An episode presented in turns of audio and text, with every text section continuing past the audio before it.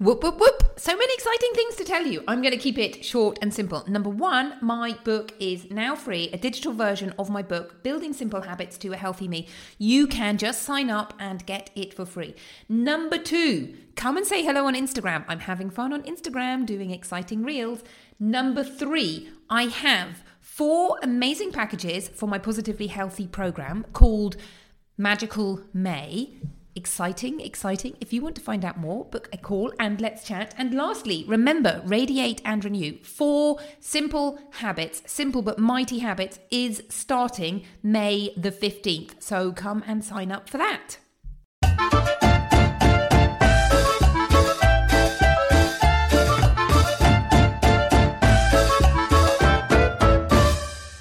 Welcome to Fit and Fabulous with me, Dr. Orlena Kerek. I teach busy mums who are trying to juggle everything to transform their lives, to lose weight and lead a healthy life so they can feel fit and fabulous. On the Fit and Fabulous podcast, we chat about nutrition, healthy living, emotional wellness in a way that you can apply to your life. I'll show you how to stop being frustrated and overwhelmed with healthy living and how to make it fun and easy. You're invited to sign up to my free New Me workshop. Change your mindset to healthy living in five days. Get to the bottom of those I can't do it thoughts and transform them into wow, it's so easy and fun. You can sign up at drorlena.com slash new me. That's doctor, D-R-O-R-L-E-N-A dot com slash new line in the middle, me.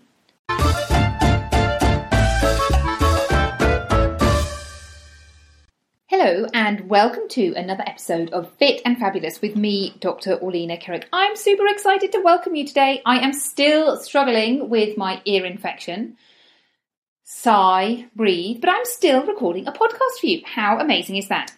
Today, we are talking about why aren't you losing weight? What is it that is going on to stop you losing weight? And this is a really, really interesting question. And I recently sent out a survey to people who are on my email list and asked them about their problems and their obstacles. Because the more I understand about your obstacles, the better it is that I can make tools that will help you. I didn't say that very well, did I? You know what I mean. The better I understand, the, the better tools I can make for you. And I was surprised. Well, okay, I wasn't surprised. But one of the things that comes up, some of the thoughts and the comments that come up, um, some of them are really heartbreaking, actually, and some of them are just misunderstanding about things. So, what I am going to do today is go through some of the things that people said on these surveys for reasons why they aren't losing weight or things that they've tried in the past and haven't lost weight. And then we are going to go through some myth busting and some I'm going to give you my blueprint, the things that I use with my clients to really get them over these bumps and these hurdles. So let's dive in. So in the survey, I asked what problems people have. And the idea behind this is what problem do you have? What is stopping you from getting to where you want to be? And getting where you want to be is losing weight. And what people said was, for example, that they don't walk enough or they don't exercise enough Somebody, and this is what I find heartbreaking, said, I'm fat, I'm lazy, I don't lose sleep over it because I know that the lack of physical activity is a contributing factor. Well, yes and no. Big, big no. We'll come to that in a minute. And I asked people what they had tried and what did work and what didn't work. So some people said they had tried decreasing their carbs. Some people said they had tried calorie counting. Calorie counting does not work, my friends. Diets do not work. Keto. They worked for one month and then it was hard to try and then it was hard to stay on. Everything somebody else said, Weight Watchers, but then after a while, um, the gain, the weight gained just came back. And somebody s- said that they tried to eat less and that didn't work. They tried a, a drug called Duromine, which is an um, appetite suppressant. So all of these ideas that are coming out, and so many of them, I can see how these ideas stop you from moving forwards. Somebody else said, when I asked um, what solution they would like, they said, well, it depends on the work I'd have to put in. And these are all ideas and myths that I want to bust. So, one of the things is about putting in work. Well, it kind of depends on what kind of work you're talking about. And I think one of the bottom lines that you can't change is that if you are in a place where you have more weight than you want, that means that what has happened in the past however many years has not been working for you or has led to you putting on weight. And one of the big ideas that I see is that it takes time to put on weight. And people expect to lose weight in a couple of weeks. And people have this idea, oh, well, it's taken me five years to get here. I've been putting on weight in the last five years, but you know what? I'm not going to eat anything for two weeks and then I'll just get back to my normal weight and then I'm going to start that process all over again. Well, clearly it doesn't work that way. And so this idea of being on keto and it not working or trying all these other things and they work for a little bit and they just don't they just don't work in the long run. And actually, it's interesting. I've been reading The Obesity Code, which is a really interesting read, um, and goes over the um, insulin theory. And I'll explain this to you in a minute. But one of the things he says in this book is that diets do not work. And they may work in the short term. You may see an initial loss of weight, but the long term outcomes are that diets do not work. And he was specifically looking at the Atkins diet and saying that did have some really good outcomes to begin with. But then people stopped being able to stick to this Atkins diet. If you remember, the Atkins diet was essentially a high protein diet. Well, I think it morphed. I think it started as a high fat diet and then it changed into a high protein diet. But what people really want to eat are cakes and treats and carbohydrates. And there was no room in that diet for that. And so after a while, people just stopped being on it. And the, the long term outcomes of all of the studies that basically look at diets mean that you end up putting the weight back on again. And that's really important because this idea that whatever we're doing for five years leads to where we are. And then we're going to change our diet, the way we eat for a few weeks, a few months, get back to our initial thin self, and then just start all over again. That clearly doesn't work. And what we need to do is steer the boat. It's like the boat now is heading from, let's say, Barcelona, because that's where I am, heading out to Barcelona and aiming for New York. Okay, we're going to have to go through the Mediterranean, the, the, the little gap there. Okay, but do you see what I see? Say, we're going to New York and the boat is heading to New York, but actually you want to go down to South America. So you have to gradually, gradually turn that boat and you have to sustain that and stay on course. And that means finding a way of eating that you can sustain. And it's not about a diet, it's not about restricting yourself, it's about finding a way of eating that you can truly stick to. And okay, it may involve some changes right at the beginning. And change is always difficult for people because it's new and it's different and we don't know what to expect. But we have to embrace it entirely. And I'm going to show you how to do it in a way that is fun and easy. Everything is always fun and easy in my world. So I think one of the big things that really came out from this little experiment that I did, this looking at people's thoughts behind why they couldn't lose weight, was this misunderstanding that I can't do it. It's too difficult for me. There's too much work involved. And it's almost as if anything that I do is going to have no consequences.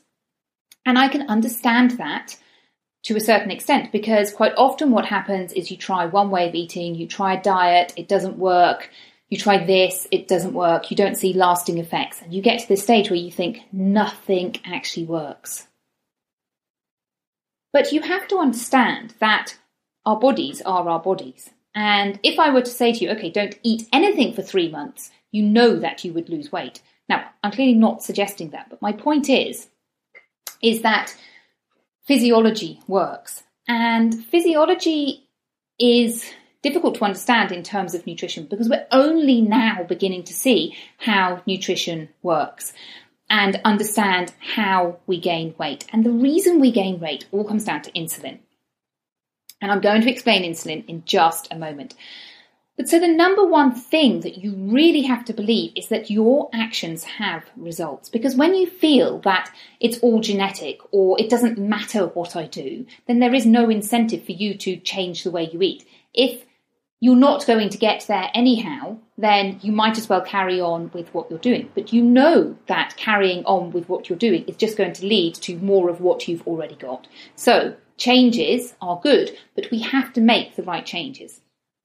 So let's take a step back. That's step one. Step two is thinking about your nutritional blueprint. Now, I always say that nutrition is individual and it is certain things uh, affect certain people in different ways. So, for example, you may be allergic to milk. You may not be allergic to milk.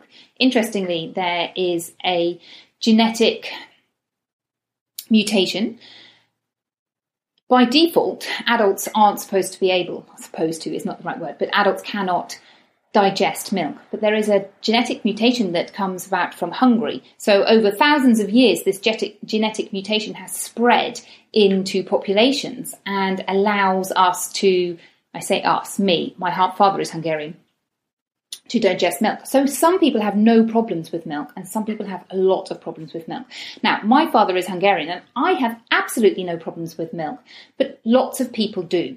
And the same is true of other things. Some people are really sensitive to gluten, some people less so. So the things that we eat affect our body individually, but also the things that we enjoy eating are individual. And we have to take both of those into consideration when we're thinking about your nutritional blueprint. However, we also have to have a look at why we have so much obesity in the world. And this is something that is just beginning to come out. People are beginning to think about it. So if you're interested, books that I would recommend reading are The Obesity Code. And Michael Mosley has also written loads of interesting books about insulin and diabetes and the biome and different things like that. Now, the main crux of the matter is the reason we put on weight is a hormonal in, imbalance. And the main two culprits are insulin and cortisol. If you feed people insulin and cortisol, um, you just give it to them, they will get fat. Now, if you have ever worked in a hospital, you know this. You know that people who take steroids, they get truncal obesity. It's one of the main side effects of cortisol. Well, sorry, of prednisolone, of hydrocortisone. These are steroids. These are artificial steroids that mimic the, the one that's in our blood, which is cortisol. And the same is true of insulin. If we look at insulin, insulin is the hormone that people who have diabetes lack. So if you have type 1 diabetes, you create no insulin. And prior to us working out that we could give people insulin, people who had diabetes died of malnutrition. They just couldn't absorb any of the calories that there were in their food. And a lot of people died of this until some clever person worked out how you could give people insulin. And equally, if you have ever worked with people who are diabetic, if you give them too much insulin, then they put on weight. So we know that insulin and cortisol make us fat. They put on weight. And this is really the crux of what is going on when people get fat. Now, what is insulin and why does our body create it? Well, when we eat food, we get glucose in our, we get sugar in our bloodstream. And glucose is what we use for fuel, and we want to we want to store this fuel. Now, the thing about glucose and all our body is our body is constantly striving to maintain things within a certain balance. So, for example, if we get hot, our body does things like sweating to make us cooler. If we get cold, our body does things like shivering to make us feel warmer. Glucose in our bloodstream is fine within certain parameters, but if we have really, really high levels of glucose in our body, it damages our end organs. It damages our capillaries. And that is why we see people who have diabetes who have complications of diabetes. It affects their kidneys, it affects their eyes, it affects basically all parts of them. High, high levels of glucose for a long period of time in our body are toxic. And so what our body does is it secretes this hormone called insulin, which brings down glucose. And how does it bring down glucose? What it does is it puts it into all the cells so that we can use it as energy. And when there's some left over, it stores it as fat. Now, the metabolism of insulin is relatively complicated, and I have done a video for people who are interested in my VIP area. There is a video called How to Lose Weight to Regain Your Health. And in that video, I go more into the metabolism of insulin and this mechanism. And it is complicated. Too much insulin makes us fat. And now, how does this equate to the way we eat? Why is it that the way we eat now means that we are so much fatter than we used to as a population? And the reason is this we are eating more added sugars and more refined flours. And there are other components too, but those are the really, really big ones. So, if, for example, I eat an apple, yes, it contains sugar in it, but it also contains lots of other stuff like fibre and other goodies. If I eat apple juice, I'm just drinking that sugar. And we take it a step further. What we're actually doing is adding sugar to loads and loads of other other products and we're constantly eating sugar and just thinking, oh, it's just a little bit of sugar. But what happens is as we put our insulin levels up, we've got our body in fat storage mode and we aren't giving our bodies time to use that fat. So, what would normally happen is you would eat something, then your sugar and your insulin levels go up. Your insulin goes, hey, we're going to store all this energy. And then after a while, you get hungry and think, oh, I need to use some of this energy. And that is really the crux of losing weight. In order to lose weight, you have to give your body a chance to use the fat as energy. You have to be able to burn it off. And the way you burn it off is you just turn it into carbon dioxide and water. That sounds very simple, but the mechanism behind that is very complicated and what you study in biochemistry. But you have to give your body the opportunity to take that fat and use the energy. And what would we, we would normally do is eat, store food, get hungry, use the energy that's in our body. But now what happens is we eat, we store food, we eat a little bit more, we store some more food, we eat a little bit more, we store some more food. And because we are eating more frequently, and because we are eating more sugary and floured things that are pushing our insulin levels up, we are never giving our bodies a chance to push the insulin down, to let the insulin drop and allow our bodies to access that those stores of fat. And that is the crux of understanding why we put on fat. And once you can understand that, it all kind of falls into place. So you have to kind of imagine this imaginary line. And if you go back to before your body was overweight, there was this imaginary line of how how much your insulin got pushed up. And if you pushed your insulin level up consistently over that line for long periods of time, you weren't giving your body enough time to utilize that fact. Now, this level is probably different for different people. And I say imaginary because we don't know what that level is. You could go and work it out. If you did lots of blood tests, I'm sure you could work it out. But that's not the important thing. If you then look at your diet and go, okay, well, perhaps I'm eating lots of refined carbohydrates and lots of sugar, but what I'm going to do is stop eating cake. Well, if you stop eating cake or chocolate or whatever the one thing is, and you don't bring your entire insulin level down to below that line, it isn't going to make any difference. And that can be really frustrating because you think, oh, I'm making this change and I see no difference. Now, there is a difference on one level because if you can say, okay, I'm going to drop my mid morning snack, or instead of eating cake, I'm going to eat an apple, it has an impact in terms of healthy habits, in terms of mindset and thinking, okay, I can eat an apple and not the cake, or I can skip this snack. But in terms of reducing your insulin level, it has no difference, depending on what else you're eating. Now, if you're very close to your insulin level, and the difference is between that mid morning snack and not having that mid morning snack, and you cut out that mid morning snack, then you might get your insulin level lower and then give your body a chance to start to start using its fat. So, what does this mean for everybody? What it means is that although nutrition is individual, there are certain pieces of advice that everybody who is trying to lose weight needs to have a good hard think about. So I will go through all of these.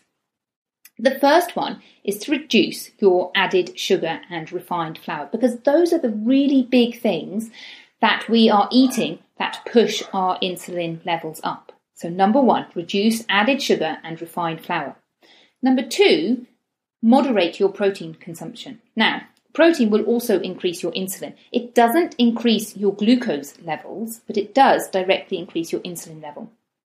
And protein is something that is relatively controversial. You want to have good quality protein and you want to be having a little bit of protein every single day. But what you don't want is loads and loads of protein.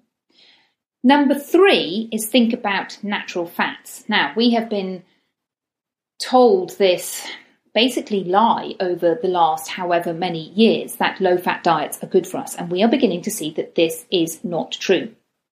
And the big piece of information, there's lots of bits of information, but the really big one is the PREDIMED study, which I have talked about before, and I have also interviewed one of the clinical coordinators of that, talking specifically about olive oil. But other oils as well are good. We don't need to exclude fat from our diets. And part of the reason for this is if you exclude fat from your diet, then you automatically increase your carbohydrate level because there are only three macronutrients protein, carbohydrates, and fat. So if you exclude one of them, you push one or both of the other ones up. So, natural fats are good, and we have to stop worrying about counting calories and we have to stop worrying about low fat everything. It is not eating fat that makes us fat, and I know that this can be difficult to understand, but it is true. Number four, fiber. Fiber is so amazingly important to us. Now, fiber is not something that we use as energy. It's kind of a bulking material. And we talked about this with Dr. Zarin when we talked about how to lead a heart healthy life. And I also did an entire podcast on how to eat 30 grams of fiber a day. Now, if you want to eat more than 30 grams of fiber a day, fabulous, go for it. But 30 is really the minimum that we should be looking at. So eating fiber is, it helps you moderate your insulin level. So it helps you reduce your insulin level. And vinegar is another example that does the same. And everyone talks about apple cider vinegar and talks about having a glass of water with a splash of apple cider vinegar in before a meal, and that will help you to reduce your insulin level. So, all of these things are thinking about reducing your insulin levels. Fats, incidentally, do not trigger your insulin, in, not in the same way as proteins do. So fats have a very mild effect on practically nothing on insulin. And the last thing to think about when we think about a nutritional blueprint is when to eat. And I have to say, I realised that I was very lucky growing up, and my parents just instilled in me this way of eating. We didn't snack all the time, we didn't have supper after dinner, we just had three meals a day plus a snack in the morning, but our days were quite long. And so that's a really good way of being. You don't want to be snacking frequently, and you want to make sure that overnight you have at least 12, if not 14 hours of not eating. And that gives your insulin levels a chance to really, really drop and for your body to start utilizing its stores of energy, glucagon, which you find in its liver, in your liver, and really start to play around with that. Now, I have done another whole podcast on intermittent fasting, so I'm not going to get into it here. So, nutrition in a nutshell. It's all about insulin and cortisol. I haven't really talked about cortisol here. Cortisol, well, we'll talk about it in a minute. But so it's all about insulin and cortisol. And the big pieces of advice are reduce added sugar and refined flour, moderate protein consumption, natural fats, specifically olive oil, fibre, aka fruit and vegetables, but vegetables more than fruit, vinegar, and thinking about when you eat. And the other three keys to thinking about weight loss are sleep. There's so much evidence to show that if you sleep well, get at least eight hours of sleep, then you, well, there's so many benefits. And I've done a whole podcast on this, but weight loss is one of them. Exercise. Now, this is one of the things that I find very frustrating is people have this idea when I'm going to lose weight, I'm going to do loads and loads of exercise. It's 95% diet that is going to help you lose weight. Exercise is great, and I recommend that everybody do exercise, but not for weight loss. You do exercise to strengthen your muscles, your bones, to get all these health benefits, to feel fit and fabulous, to help you feel wonderful, but not really for weight loss. It's like 5% of weight loss. It, it contributes a little bit, but it doesn't contribute much. The big bucks are in your diet and how you're going to eat. So when we think back to all those problems of people saying, well, I'm fat, I'm lazy, I don't lose sleep over it because I know that the lack of physical activities is a contributing factor. It's such a small contributing factor that it really doesn't matter. If you focus on eating in a healthy way that you can manage and really build up that habit of, okay, I'm going to change the way I eat and I'm going to find a way of eating that I can sustain forever, that I really will enjoy, that will be easy and fun, then you've nailed it. And the exercise can come later when you've started to lose weight and, and you want to actually feel fit and fabulous and amazing. 95% of it is diet, not exercise. So for all of you people who say, I can't lose weight because I just can't walk, I can't do this, I can't do that, it does not matter. Look to what you're eating. The last piece of the puzzle is mindfulness and stress. And there are so many benefits of mindfulness. I did a podcast on meditation, and I'll leave links to those in the show notes. And one of the reasons for this is cortisol.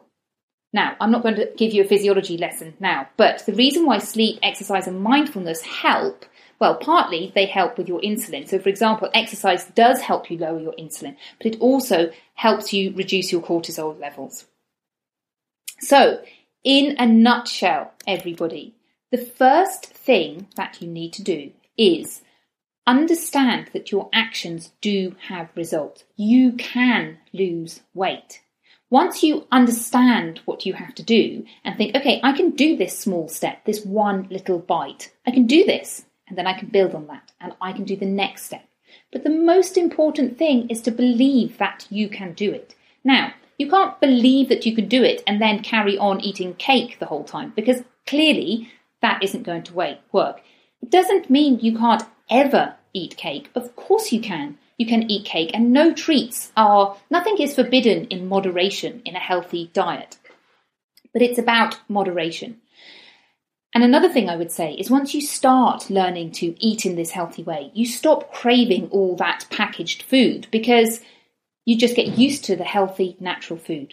But the first step is knowing that you can do it. And the few other steps beyond that are understanding exactly what you have to do. So working out your nutritional blueprint. So for any of you who are interested, any of you who think, okay, this all sounds great, but I don't really understand what exactly I have to eat. I don't understand how I'm going to create my blueprint. Now, I have given you the framework. You can work it out with what I've told you now. But if you're still struggling, then just give me a shout and we can jump up on a call. And if you want to work together, that's fabulous. I offer everybody a free half hour session. So you can chat to me and talk to me about your problems and we can come up with a solution. And if we want to carry on working together, that's fabulous. If not, that 30 minutes is a really good boost to help you understand where your next step is going to be. Step number one know that your actions have results and that you can lose weight. Is the first step. And then everything else falls into place once you understand that insulin is the driver of putting on weight. Okay, my friends, have a lovely day and I will see you next week. Bye bye.